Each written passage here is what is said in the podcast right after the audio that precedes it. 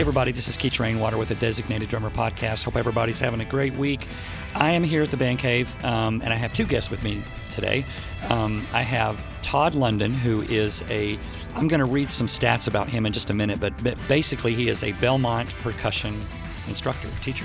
Correct. Yeah, You great it. to have you on here. Thanks. And also, I have the other end of the spectrum. I have Andy Waller, who is a uh, junior year drummer. You're in a band and everything, Yep. and uh, Andy is applying to colleges, and you're going to have your senior year this next year, and so you're thinking about a career in drumming and going to college and all that stuff. So I have both of y'all here. So Yeah. um, feel free to ask me questions about being in a band for so long and ask um, uh, Todd some questions about uh, college and things like that. He's been in bands before too. So you have a wealth of experience here that you can draw from. We got all ends of the spectrum. Now, all ends of the spectrum, yeah. And it's great for us, for you know, like for Todd and myself, to hear from people like yourself who are young and inspiring. Like, what is it that turns you on about music, and what are you thinking about doing, and uh, the sort of the younger generation, because that's fascinating to me to, to learn about you guys and what what drives you and what you listen to, and you know what what you consider great music as to compared to what we think. Right, and, and and the way they consume music is so different from how exactly. we yeah. consumed it as well. A really good. Absolutely, yeah, and because it seems to me that music is such a, almost a,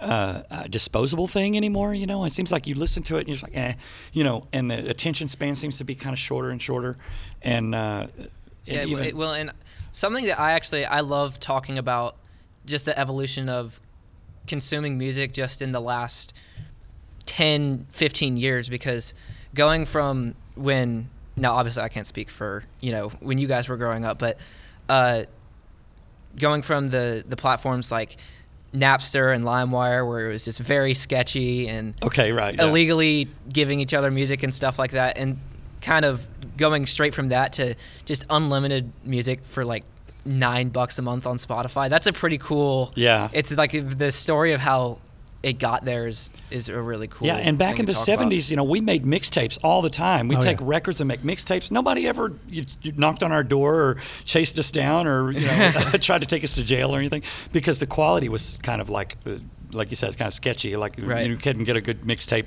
on cassette like you could like MP3s and that kind of thing. Yeah, yeah, it's yeah. The the new way of consuming music is is great for the consumer, not so much for the the artist or the the producer in some ways, but I can it's really really attest great to that really very great for well. the consumer. Yeah, right. but Uh, it's a it's an interesting time in music right now, and I think um, it's great to have you on here, Andy, who's somebody that's uh, kind of coming up and got a lot of questions and a lot of uh, inspiration, and you've got a lot of plans that you're thinking about the being a professional in the music business. And Yeah. here's the two of us who are slightly jaded, but you know we've been making a living at you know music for so long. well that's we- good i i have a lot to learn right now so Now, when I say jaded, I don't mean that in a bad way. I just mean that we we've seen things come and go so much, you know, and Right. change throughout the. Yeah, and and uh, you know one of the great things uh, I'll just say this about teaching and being engaged with students that are younger than me um, and have a different perspective is, is, is I, it keeps me fresh and I continue to learn um, just about adapting to new technology, adapting to the new ways of producing and consuming music, and you know, like that. If if I were not plugged in with students, I would sit at home and just get mad, probably, you know. But it's like, no, my students are like, no, this is cool, and and so. Uh, I'm, you know, and I'm grateful for the return of the single, basically, Right, which yeah. is basically what we've seen. Like, which hasn't happened since the 50s. Right. Right. Yeah. I mean, like when I was a kid, uh, which I basically started consuming music in the 70s, you know, as a, you know, middle schooler. Um, the, the, that was when the album really was flourishing, you know, and, and so I was buying albums. And my sisters, who are a little older than me, they had boxes full of singles, you know, but uh, and then we went CD world. But now we're back into this phase where people just pick and choose what they want. So it's just like going to the record store and buying the latest single. I Yeah, think so. I think that's cool. It's kind of come back to that, hasn't it? Yeah, yeah, And I think that's good in a way because you know if if you have a good song that's out there and people latch onto it, they might listen to more. That's like an advertisement for Mm-hmm. hey, listen to the rest of our record. And and that's probably like Elvis and uh, bands in the 1950s that would put a single out and hope for the best, you know, and then after a while, then they'd buy another single and they'd come to your show, and it seemed like that would, that whole thing worked. Yeah, it just it just seems like it's a good a good marketing strategy for for bands Yeah. and artists these days. So I'm going to read through some of the just to introduce um, Todd here a little bit. He's been performing with the Nashville Praise Symphony, the Alabama Symphony. Also plays with Chester Chester Thompson, who used to play with uh, Genesis and all that. He was the other Phil Collins' second drummer, or whatever you want to call it. Right. He played drums while Phil Collins sang. Um, uh, Matrix Percussion Trio, Belmont uh, Faculty Jazz Ensemble, as well as Suzy Bogguss, who's a good friend of ours. Uh, Orchestra Nashville, Pan In Harmony Steel Drum Band. I think that's really cool. Deep Grooves uh, Steel Drum Band, and a lot more. And uh, so, and he's also the uh, percussion instructor at Belmont College. And uh, he's also performed as the featured vibist and percussionist in numerous ensembles from the Nashville Jazz Workshop. Very cool. He holds a Master of Music degree from the University of Georgia at Athens with a major in percussion performance.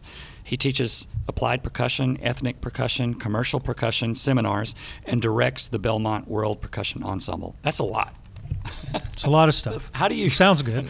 It sounds like a busy schedule to me. And you also play live a lot too. Like you're. I play as much as I can Yeah. because I, I, I, I tell people this all the time.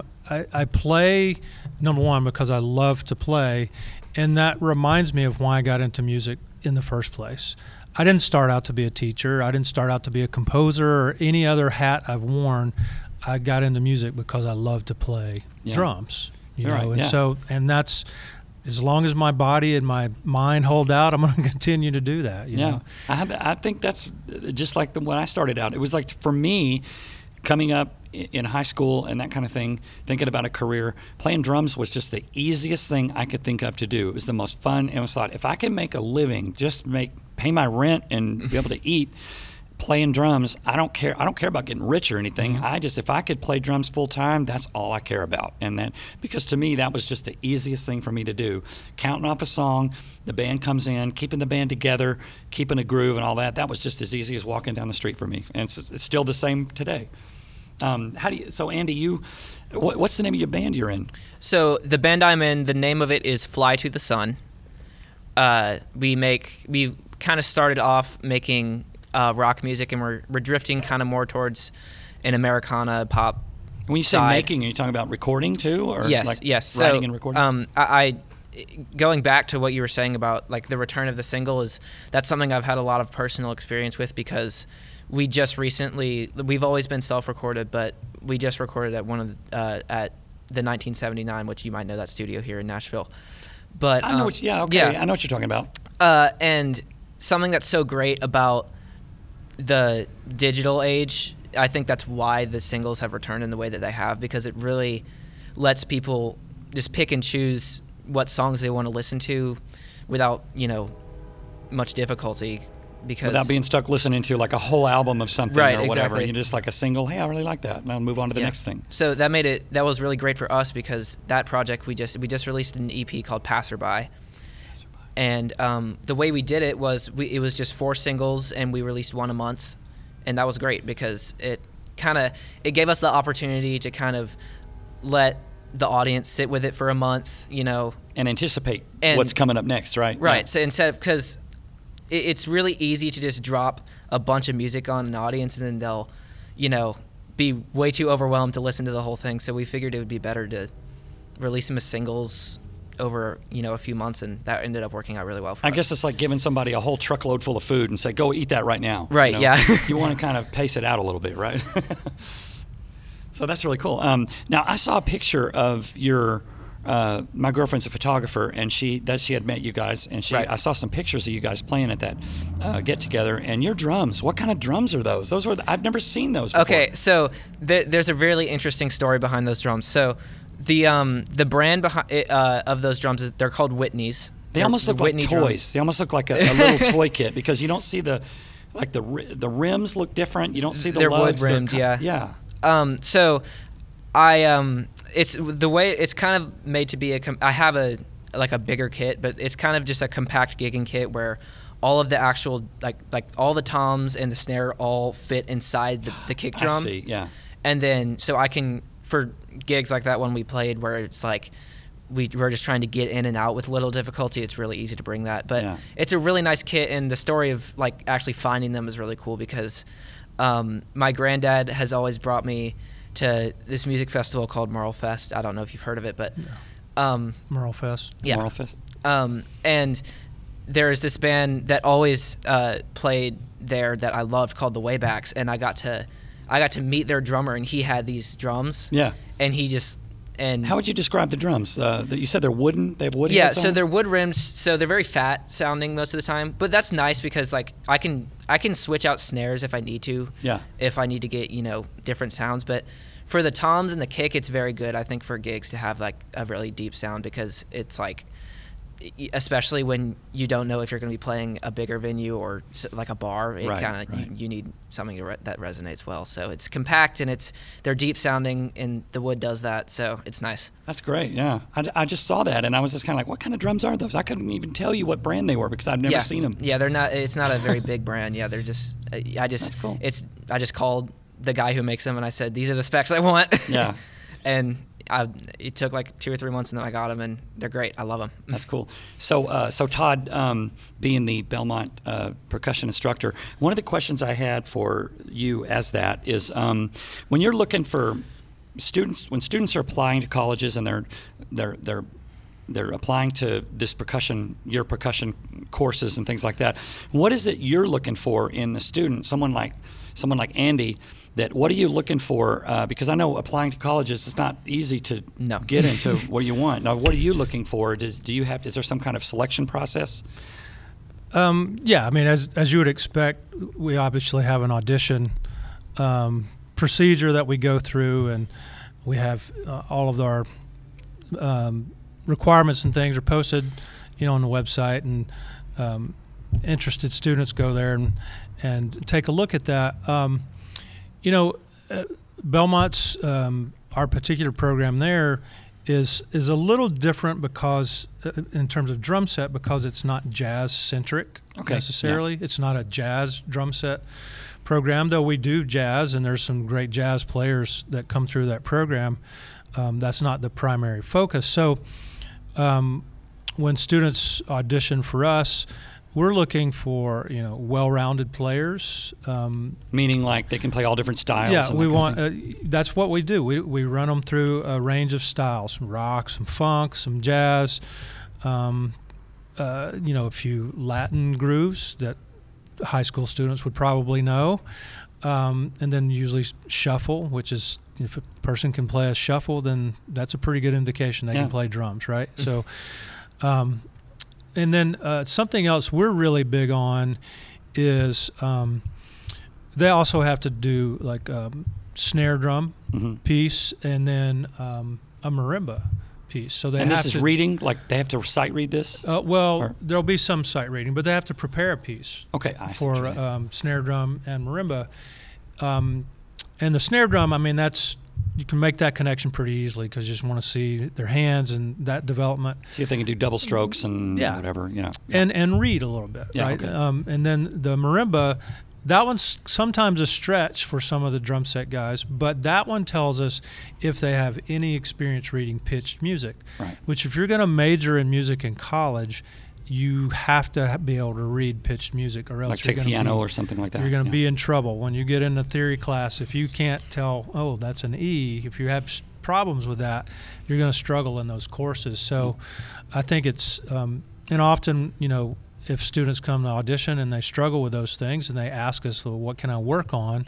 That's maybe the number one thing. It's like take some piano lessons or get with a teacher, percussion teacher in your area and study some mallet so you can work on that pitch reading Yeah. and and also recognition and being able to match pitch as well because it's uh, um, it's important particularly as a music major now, now if you just want to play drums you may never use those skills in your life and that's cool but if you want to come to school uh, and get a degree in it then those are really important Yeah, skills yeah. We were talking earlier uh, before the podcast, you and I, about that. Um, that it's fascinating to me that moment of spark, that spark that happens when you're teaching a student and you teach them something. you you you instruct them in such a way that they sort of light up and they they're just like, oh, okay, I totally get that now. And you said you might have a story to tell about uh, about one of those moments, which I'm totally fascinated with that whole thing. Well, I, I don't know if I could pick a specific one. Um, I mean, I've been teaching a long time, and and um, there's been, you know, a number of those moments. And like I told you earlier, it's like they don't happen every day, right? Um, it's kind of like those athletes when they say they were in the zone, right? It's Yeah, kind of right. that. It, it does it doesn't happen all the time. So, um, yeah, it, it, I think one of the things that keeps me excited about teaching is trying to figure out how to reach my students. Yeah. Right? Like I was teaching a lesson earlier today um, with a, this uh, Belmont student, and she was uh, struggling a little bit with some bass drum technique. Was it a one-on-one lesson? One-on-one like lesson, Okay, yeah. yeah. Um, and so, um, you know, she's playing, I'm watching, and I'm, I'm formulating ideas. Okay, how can I explain this to her um, in a way that's going to make sense? And so, you know, my job, I feel like, is there's never one way to teach something, right? So, and students learn in all different ways. I'm sure you you learn things differently than I do, and Keech. So, you you have to find those ways to reach them, and then when you do, and, and like you said, there's a light bulb moment. It's like, oh, that totally makes sense to me. And then when you really know it's it's hit them is the next week they come into their lesson and there's a jump in their playing. Yeah. You know, it's gone to a different level where they've taken that idea and they've really soaked it in and absorbed it and, and you start to hear it come out and what they're doing. And they probably you probably inspired them in such a way that they practiced a little more, or or they changed their practice routine Yeah. to where they f- were more hyper focused on whatever you had told them, whatever you taught them. Yeah, and I think that's that's part of the key. I think is, and particularly in today's world, it's difficult for people to focus. Right, I mean, yeah. um, and so if we can get them to do that, then that, that's a big plus. But yeah, those kind of moments. Um, I'll, t- I'll I will tell you a specific example, and this was for me personally, um, as a teacher. You know, because I grew up. Um, certainly in academic world, jazz has been king in terms of teaching drums, Right, and, yeah. and rightfully so. Right, there's so many things that go into playing that music and learning how to play that music that benefit you in every other aspect of music. Um, but I had really gotten into playing Afro-Cuban music, right, and spent a lot of time playing that, and and I, I realized one day as I was practicing this stuff, I was like, wow, the the connection between this music and pop and funk especially is so much more direct in many ways even than jazz Right. and so that then became sort of the impetus for me to really start having my students focus a little more on that kind of playing because it was easier for them to make connections. It's like, why do I have to work on all this syncopation stuff and reading jazz big band charts when all I want to do is play pop music or funk? And, you know, but then I could have them work on some Afro Cuban groove, and it's like, hey, do this, make this slight adjustment, and you got a really cool funk groove happening. So you know, that was a real moment for me. It was an epiphany for me as a teacher. Um, and and then yeah, translate that to to those moments when students when it really Yeah. makes sense to them. And and again, I'll I'll, I'll go back to to the uh, the young lady I was having a lesson with earlier today. When she came to Belmont, she she I mean she's plays with great energy, but she never played jazz really. She comes into her lesson today and she says, "You know what? I went to two jazz jams last week." That I mean, you know, Wow. for me as a teacher, that's like cool. You opened up Pandora's box in her brain, and now Right. this is the jazz Pandora's box. Now she's Yeah. like, jazz, I love it. Yeah, I, I went to I went to Rudy's Jazz Club for the first time, a, cou- like a couple weeks ago, and it was like I'm I'm still I'm kind of starting to get Yeah. more into that that that style, and it's like it's very it's very eye opening to see someone who's gotten just so good at it. Oh yeah, yeah. It's very inspiring. I and, remember. and good for for you. The good news is is uh, now in Nashville, there's that there's a lot of jazz jams opening up. You know, I mean, almost almost every day of the week you could find one, and many of them are all ages. Uh, the one at Rudy's they do on Sunday nights. I think it's all all ages. So, uh, and actually, uh, Sunday nights at that club are are all ages. So if you just want to go hear live music as someone that's under 21, that's a good time to do it um, because you don't obviously you don't have to be 21. You can go check out some great music. Some How great does that players. work at a jazz jam? Do you just kind of put your name in the on the list and they call you up or something? Yep. I've never done that. Just put your name on the list, and uh, yeah, they just go down the list and call you up. You come up there, and do you have an idea of what you're playing, or or do you, or do they just throw something at you? Sometimes, usually for drummers, sometimes drummers don't get to make the choice. A lot of times, Right, you play just whatever the time, right. whatever the piano player wants to play, or or the guitar player, or whatever you know melodic instrument might be there. But sometimes you get an you get an option, Wow. and, and particularly. Um, most of them are going to have a house band, so there's always some members of the house band up there playing. It's never just the people that come for the jam, and so um, a lot of times, like say for instance, you're the drummer coming to play the jam, maybe the bass player and a piano player in the house band, and they'll and they'll ask you, well, what do you want to play? So then, as the drummer, you get an option to do that. But um, yeah, it's a great training ground, and I encourage young musicians to, you know, don't be afraid. Yeah. Just go for it.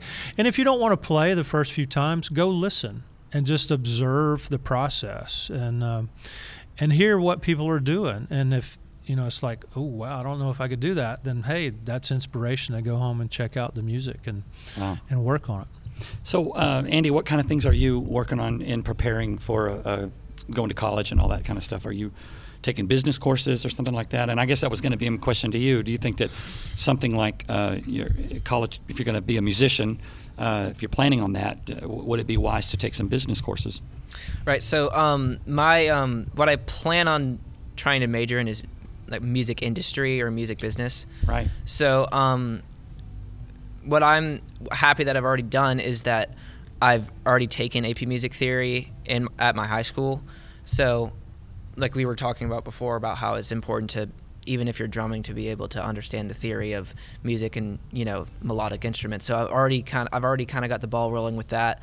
Uh, right now, the focus for me is just I'm trying to learn as many different styles as I can, just because I think again and so what you would call a well-rounded musician, right? Yeah. um, I think just being well-rounded going into auditions will be a big deal. And then I've al- I'm also take I also took uh, AP Economics last year too. So I'm, Yeah. I'm just trying to you know round myself out the best I can, and then we'll see where it goes. yeah. Um, the best advice I could give you, just from being in a band and all that kind of stuff, is find a, a couple or a couple like a couple of good, or if not a good bass player. Make good friends with bass players because you're the rhythm section, and that has always served me really well. I've always been good friends with bass players. And inevitably, somebody in a band, the drummer will be leaving, and the person, the bass player, will always raise a hand and say, "I know a great drummer. You know, I know a great guy," because they're going to listen to him. He's part of the rhythm section, right? Yeah, my, So- the uh, the drummer in my band is uh, somebody I've been really good friends with for. The drummer in your band? Yeah. I think we we first met in like kindergarten. But you're the drummer, right? oh, sorry, I meant to say bass player. Bass player, Yeah, the bass player. Okay, yeah. Yeah, no, I'm a fraud. Uh, no, the ba- the um the bass player in in Fly to the Sun is a really good friend Yeah, of mine yeah. who I've known for about 12 years now. So I've um, always had a good, all my 41 years of playing, I've always had a good rapport with the bass player because you're always kind of back there and you're holding it down and you're supplying that groove, and you, you know, they they want to get where they can see your right foot. I've known a lot of bass players who are very visual. They'll just look to see when when you're hitting. Are you hitting on it? Are you hitting kind of ahead of it or whatever? You know, so yeah. yeah. And when, and when you don't have a good relationship with a bass player, it can be, it shows. it can be tough. It can be really yeah. Yeah, it can really the be band tough. feels it right. Yeah, because there's a there's tension, Yeah. uh, uh, musical, ten- and it might not be you know tension like that. I hate you, but you you feel the musical tension. Right. Yeah. Absolutely. Um, yeah. That groove suffers if, if the bass player and the drummer aren't on together. You know. Yeah. it is interesting playing with other uh, like other bassists especially after you've been because once when you've been playing in a band and you've been playing with you know one bass player or if a bass player's been playing with one drummer you know you kind of form like a style like like the two of you kind of form a, a really unique kind of style and going out of it if Yeah. that's all you've been doing is a really kind of interesting thing to do Kind of I- a I think. bond. yeah That, that, yeah. Right. Um, yeah, totally. I, but anyway, I was going to say that was my. Uh, just I thought I'd throw that advice out there for you because um, yeah, I appreciate it. um, And you had asked me or, or thrown the question out about the the business side of things or taking business courses or whatever. Um, yeah, I, th- I think any sort of uh, knowledge uh, and any sort of skills that you can acquire in that that area are going to be very helpful to you because as a musician you are a small business right? I mean that you are. And so you need to manage your, yourself that way. Um, you're an entrepreneur so you need to, to, to learn what that means and and what does that look like as a as a musician. Um, and every every spring I, I, am fortunate I get to teach a class um, it's called the professional musician and that's my one of my few opportunities where I have people in my class that aren't drummers. Right, I, will usually okay, have a few in there, but I got singers and bass players and guitar players and you know, gamut of of instrumentalists and vocalists in there. Um, and the number one thing I say to them, uh, you know, and we talk about, you know, taxes and making sure you're keeping good records so you can do your taxes and how to budget, you know, and all those kinds of things, and and how to create, you know, a social media presence and all those things, and all of that's really important. Uh, but the one thing that I, I, tell them, and I would tell you, Andy, and I, I think Keech would agree with us, um, we're in the relationship business. And that's what it all boils down to. And that's never going to change. I mean, all the technology may change around us, and it will. But the one thing that's never going to change is relationships. And if you can't successfully cultivate good relationships, it's going to be really difficult for you to be successful. Yeah, I, I totally agree with that. Yeah, it is definitely. So, um, I guess. Uh, one of the another question I had for you was um, uh, your practice routines, and now you you're you're a performer, and you're you also compose. Um, and I might add that uh, I thought it was pretty cool that you composed some songs for soap operas, right?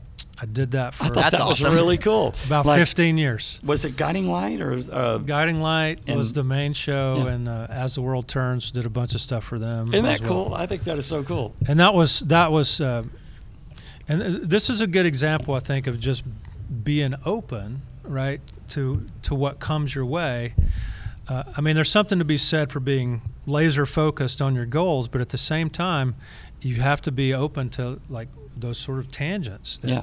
oh that might be worth pursuing for a while right um, i had just finished graduate school i'd moved uh, back to Nashville. I'd, I'd been in Nashville, left to go to graduate school, and I moved back.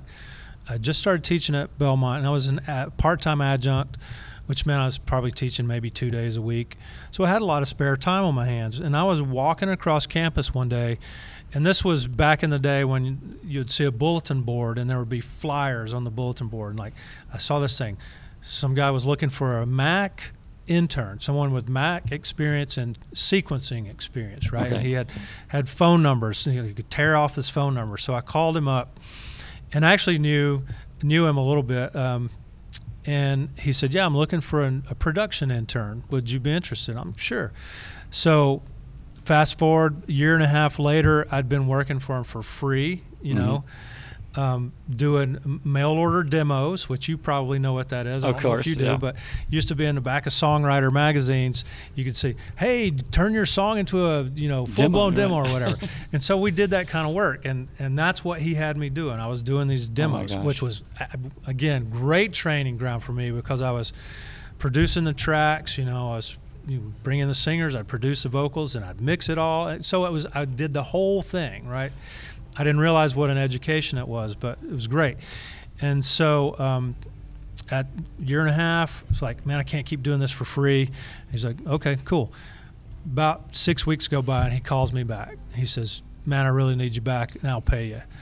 Um, so I went back, started working for him, and at that time, um, the guy I was working for, he was doing soaps, and so he started slowly letting me get into that world, and then eventually, I passed the mail order demo business on to the next intern, I got you. and then I started doing the soap you got stuff. promoted to. Yeah, got promoted. Now to, the soap opera stuff was that. Uh, the theme song, or was that just like during sort of like It was uh, background music? for- underscore Oh, I see. Yeah. stuff primarily, but you know, think about they were on five days a week, and there were um, hour-long shows, which meant I think there was twenty, about twenty-two to twenty-five minutes of music Yeah. every day. Right. That's a lot of music throughout. The And they the couldn't year. use the same music for They another. they would use. I mean, they reuse stuff. Like we Yeah. we, we did a lot of theme-based stuff. Like particular characters had a theme, I see. and yeah. so then we would write new cues based on that theme. Which again, having that underlying knowledge of how music works was Yeah. very helpful in understanding thematic development Yeah. and all those. So, like when you're watching Harry Potter and and you there's a Harry Potter moment, they had that little magical chime kind of thing that comes on. Princess Leia on Star Wars, every Yeah. time she would come on, she had Yeah. her own theme, that Yeah. kind of thing. Yeah. Well, and That's I, I was gonna say, I feel like the underscoring side of making a score for whether it's for film or for TV, it's, uh, I feel like it's a lot more. You have to be a lot more precise in terms of what you're actually making because, I mean, it's really easy. I think to like just create a theme song if you just like know the general vibe of the show. But if you if you're using an underscore for a specific moment, music can really change what the audience actually feels in that. Like there's you can actually find uh, like clips on the internet of movies and TV where iconic scenes or whatever of people who you know they ha- it was a really big moment in the show or the movie and they just removed the music from it I've seen that. Yeah. and and you all, you It's just all of a sudden notice right? and you're like I am not feeling any emotion right now all of a sudden Yeah. Yeah, it completely changes it. oh, And I know a lot of, um, you know, we we talked earlier about teaching composition thing. When I've had those those few moments when I've had opportunities to teach a little bit about composition, one of the things, um, and a a lot of students do this now, is they'll find those clips that have been stripped of the music and they'll rescore them, Ah, yeah. Okay. which is which is great training. It really right? Is. like, yeah. okay, can we change the mood of this scene, or can I create that same intensity with the music that I'm writing? So, Yeah. um, yeah, I mean, there's a lot of great things that have resulted from the. Now, me the personally. I love watching a film where there's a scene going on and it's real dark or something, and they're playing music that's totally opposite of what you would think, like some kind of carnival thing or something. It makes it even weirder. Yeah. know? I love movies like fan that, where the director has chosen to play something that doesn't fit that scene in, in a contrasting way. And I think that's Right. entertaining to me. yeah I, I think that also happens a lot of times in the musical theater world Yeah, right. like uh, I was well, I wasn't in it, but I just my my school recently did the Fantasticks, which such a good musical, but we, like that could be a whole other conversation. But Right. there that play, what I think is so genius about that play is, especially in the second act, they just use they use um I guess like the music to I guess tell the not tell the audience how they should be feeling, but it kind of you feel like something's wrong. You know what I mean? Ah, yeah, right. Or the opposite, where the music is all happy, but the actors are showing you that Yeah. the music is lying to you, I see, basically. yeah. Which Yeah, yeah, I love that. Music is such an interesting thing when you talk about like, you know, uh, for film or for TV or something like that. Did you um, find that super satisfying, or was it hard work for you to do the the, the stuff for the soap operas? both. I mean, it was it was hard, really labor intensive, um, but really sat- musically satisfying. Um, when you would see the show and hear your music on there? Yeah, it was it was cool, you know, um, and it's still cool if when uh, every, every now and then I'll see or hear something. Um, yeah, it was. It, it's kind of it, it's one of those moments where it's like you you were in control of everything. Yeah. You know, it's like I wasn't just the drummer. You know, uh, I created the you know that particular moment of a s- score. You know, and so th- it's really satisfying musically and and oddly enough the first time i ever heard myself on tv it was me playing piano and not drums you Wow. know, which wild? was kind of in, kind of interesting But it just goes to show you that when you're a well-rounded musician like that, and you can play, you go to college and you learn the, requirement things like you know keyboard and Yeah. learn tone and learn how to read music and stuff like that. How doors can open for you. You just never know, right?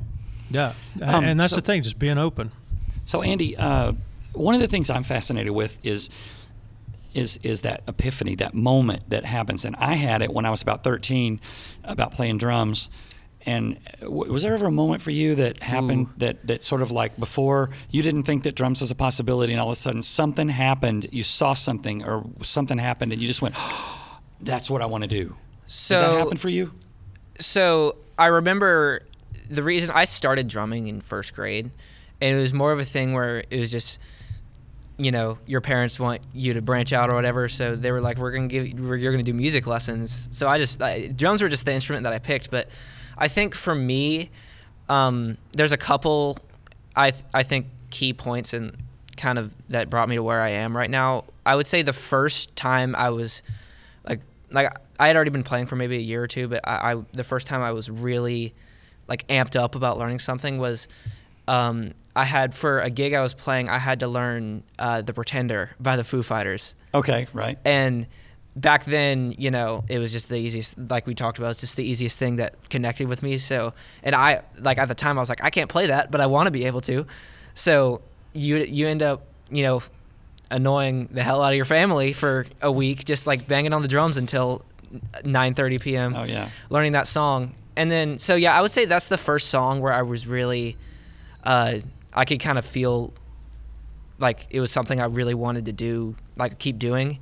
I would say that um, while when the the hard rock stuff kind of fizzled out for me, and coming to a new school and meeting this band that I'm in now was really good for me because um, we started we we brought in we started there was just four of us and then we brought in some more singers and we kind of when we started playing like music festivals or gigs we would be like okay well you know playing rock music isn't always what's going to be good so we would play R&B stuff some funk music and it was really really fun to like become fascinated with other genres of music by like and learn that genre while I'm getting into it. I think. Wow. I think that was a big part of it um, because uh, that's another, that was kind of what helped me realize that like I wanted to be able to branch out and be able to play in a lot of different styles because it's a lot more fun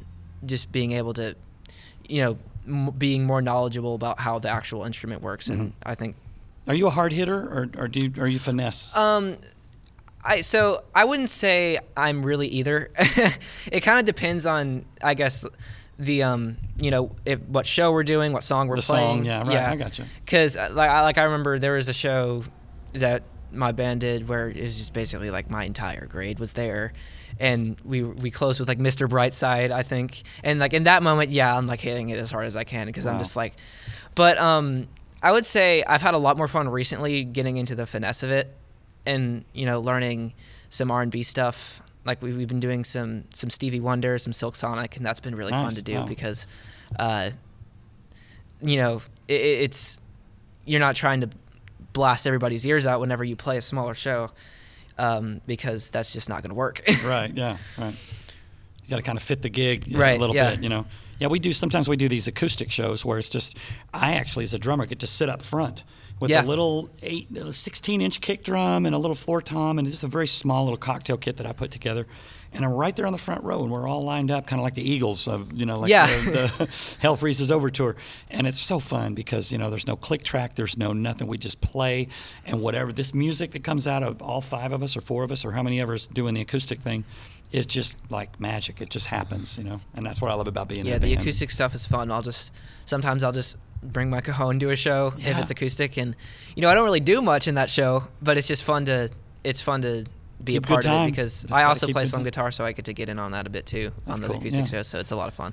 I I just bought this thing uh, called a, it's called a, a log jam, and it's a little thing. It looks like a guitar pedal with no switch on it. You plug it in and you tap it with your foot, and it sounds like a kick drum. It's so Oh. cool.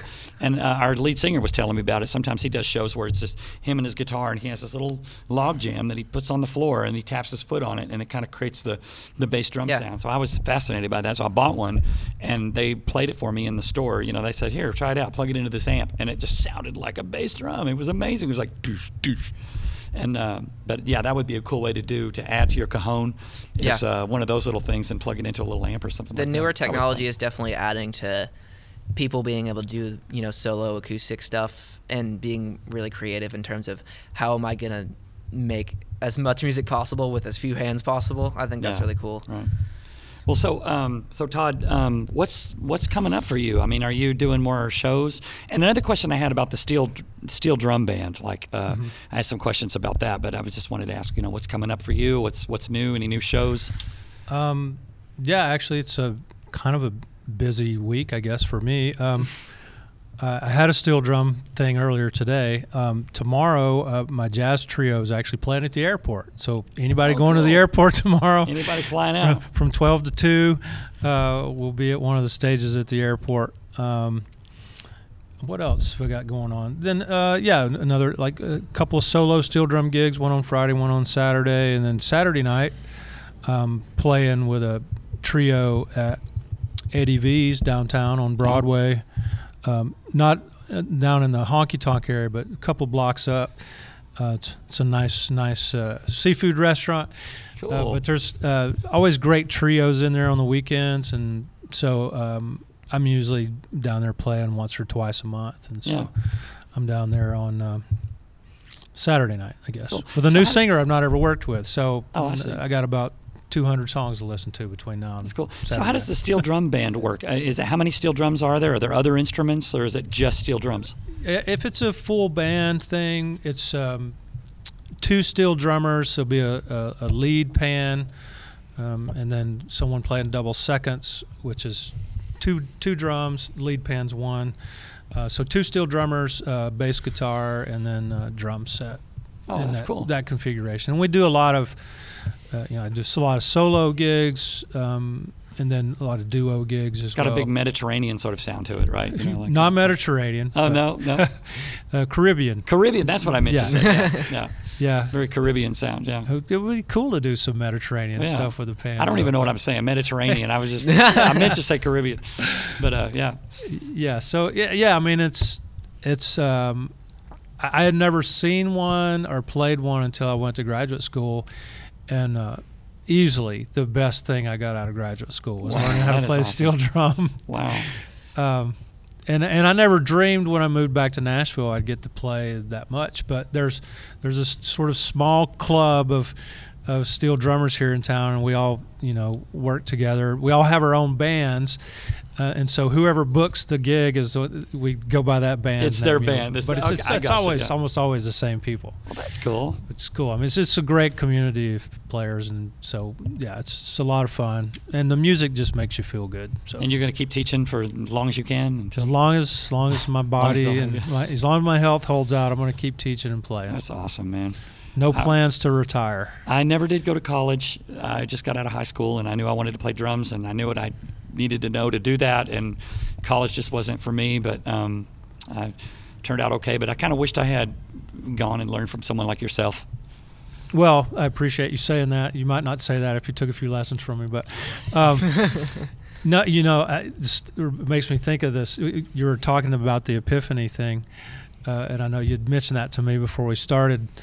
Um, it's funny. Uh, there's- I'll give you two quick moments uh, as I think back on, on that. There was, I was in high school, and there's always been, uh, for me personally, there's always been an underlying sort of spiritual com- component to this, um, and feeling like this is what I'm called to do, right? This is what Yeah. I was put on this earth to do, right?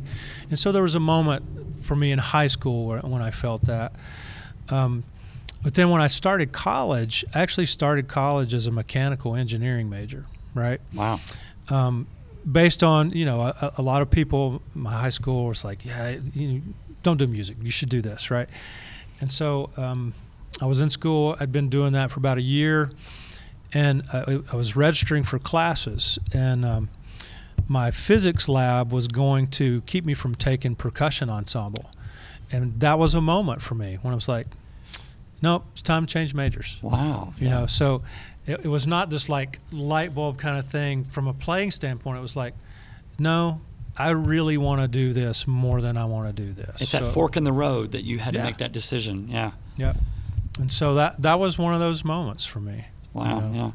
My moment was uh, I'll just share with you real quick. I've, I've, mentioned it before on my podcast, but for those that are just tuning in, uh, I was 13 years old and I was playing trumpet in band because they already had enough drummers apparently, and they I wasn't able to sign up for the drum line. They're like, got enough drummers, move on. So my backup instrument was was um, was uh, trumpet because my dad had played trumpet. So anyway, I was playing trumpet for about two years. I was 13, seventh grade, you know, walking out of the band room, sat down on my trumpet case as kind of a metaphor. I sat down on my trumpet case to use it as a chair. And there was a other guy, there was two trombone players and a uh, a guy that played clarinet, but they were playing guitars, bass, drums, that kind of thing. It was a little three piece. They were rehearsing for the talent show. And they were self rehearsing, and I had never seen that before. I'd never seen a band internally that would stop in the song and go, wait. Uh, the drummer saying, "Hey, try that other bass note. That didn't sound right." And then someone saying, "Okay, let's try it again," and starting it off and that kind of thing. And that just turned me on. I just loved it. Counting the song in, I saw that guy back there that I knew was a trombone player, and he was back there playing drums, and I went, that's what I want to do. I want to be just seeing it in person like that made it seem more real to me. Like it wasn't just a fantasy, just a dream. It was like I really could do that. I could play what he's exactly playing because I already knew I could play drums. I just didn't think I was allowed to or something. You know? I didn't think that was a possibility because I played trumpet. So uh, that's when I started focusing. That was that changed everything for me. I slowly started phasing out the trumpet. I was still good at it, but I still practiced trumpet and I still liked it. But I secretly started acquiring drums and started playing and really knew that I wanted to be a drummer. So what about you? Did you um, you um, like did that slowly evolve for you? Like just starting with the drum? I know you said you'd been playing since you were in first grade, but right. Um, yeah. So I think that um, I think something that was actually pretty big for me in terms of actually re- realizing that I really wanted to do it was there was kind of there was I started in first grade, but there was kind of like a dead period for me where I didn't wasn't really playing from I think it was around when I was in sixth grade to around the end of seventh grade because that's when I switched schools, and I was I I did the School of Rock program here in Nashville. Oh, that's cool. Yeah. Yeah. Right. The, like I said, the the Foo Fighters song. That's Yeah. the gig I had to learn that for. But switching schools and um, dealing with all that, I wasn't doing School of Rock anymore, so there wasn't. I didn't have really anything to like play for. Like I didn't have Yeah. anybody to play for, and I got to Ensworth where I go to school, and I met um, I met my now bandmates who were saying, um, "Do you want to come to one of our rehearsals?" Uh, and I just said sure. They had a drummer at the time, um, but I just I just stopped by and I, I they kind of plugged me into one song and it was kind of something new of like getting to play music with like my friends. I guess Mhm. is I'd always just kind of been plugged into a group and actually being able to be part of the creative process was I think something that like really rejuvenated like how much I actually loved it. Like my favorite part of it now is getting to listen to songs that you know the songwriters in the band have written and then you know seeing how the song turns out after I've written my part for it. I yeah. think that's Coming up with wh- how you're going to play that drum part. Right. Yeah, that's always a because thing. once the you know once the whole band comes into a song that's been been written it will end up completely different than how you would you know think it would turn out which is something i i think is really fascinating is the, like the process of well this is we right now we have a chord progression and lyrics and a general melody and then getting to the end where it's the feel might be completely different Yeah. we've changed time signatures one time it's Right, like yeah. you know sometimes it's Do you find that you have to be really open-minded to that because somebody else in the band may say, I don't, "Let's let's make it a shuffle Yes. or let's go slower or whatever." Yeah. So uh, one of the biggest things, and I, I've done an interview before where they asked about this, and the I think my like my biggest philosophy when it comes to it is you can never get too attached to how you envision the song turning out because when you've got a lot of very good musicians in a room all working together if you all put a piece of it a- and like of your own if you all, all put your own piece into it then it's going to end up a lot better than if one person had decided how everything was going to go Right. Yeah. Yeah. It's like a, a bunch of songwriters in the room, Right. have- getting their their little part. yeah That's cool. Um, great producers, I think, most of the time, not all the time, but they don't really do much. Yeah. Uh, They just put the right musicians together. They cast it. They cast. They cast Yeah. the roles. Yeah. I mean, I say they don't do much. That's a really Yeah. important thing they do, but That's probably the most of- important thing right, about being a yeah, producer. they're not they're not like micromanaging these players. They just know who to, to put together to make it happen. or if it's not happening, what to do to kind of bring Yeah. things along to kind of like fix it. You know, Yeah. like I've seen producers do that before. Yeah, that's a very mature view. Uh, Thank you. Yeah. Of So do you think you might might be interested in going to Belmont?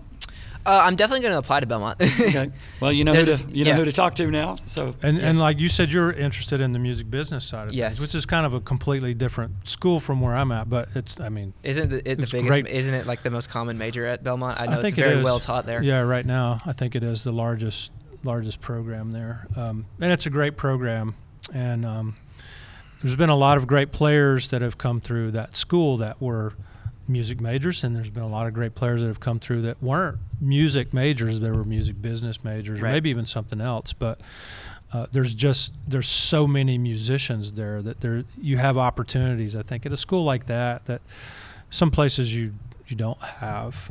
Plus, I mean, uh, one of the big attractions to that school is just the location, Right. and that's that's why I ended up here yeah.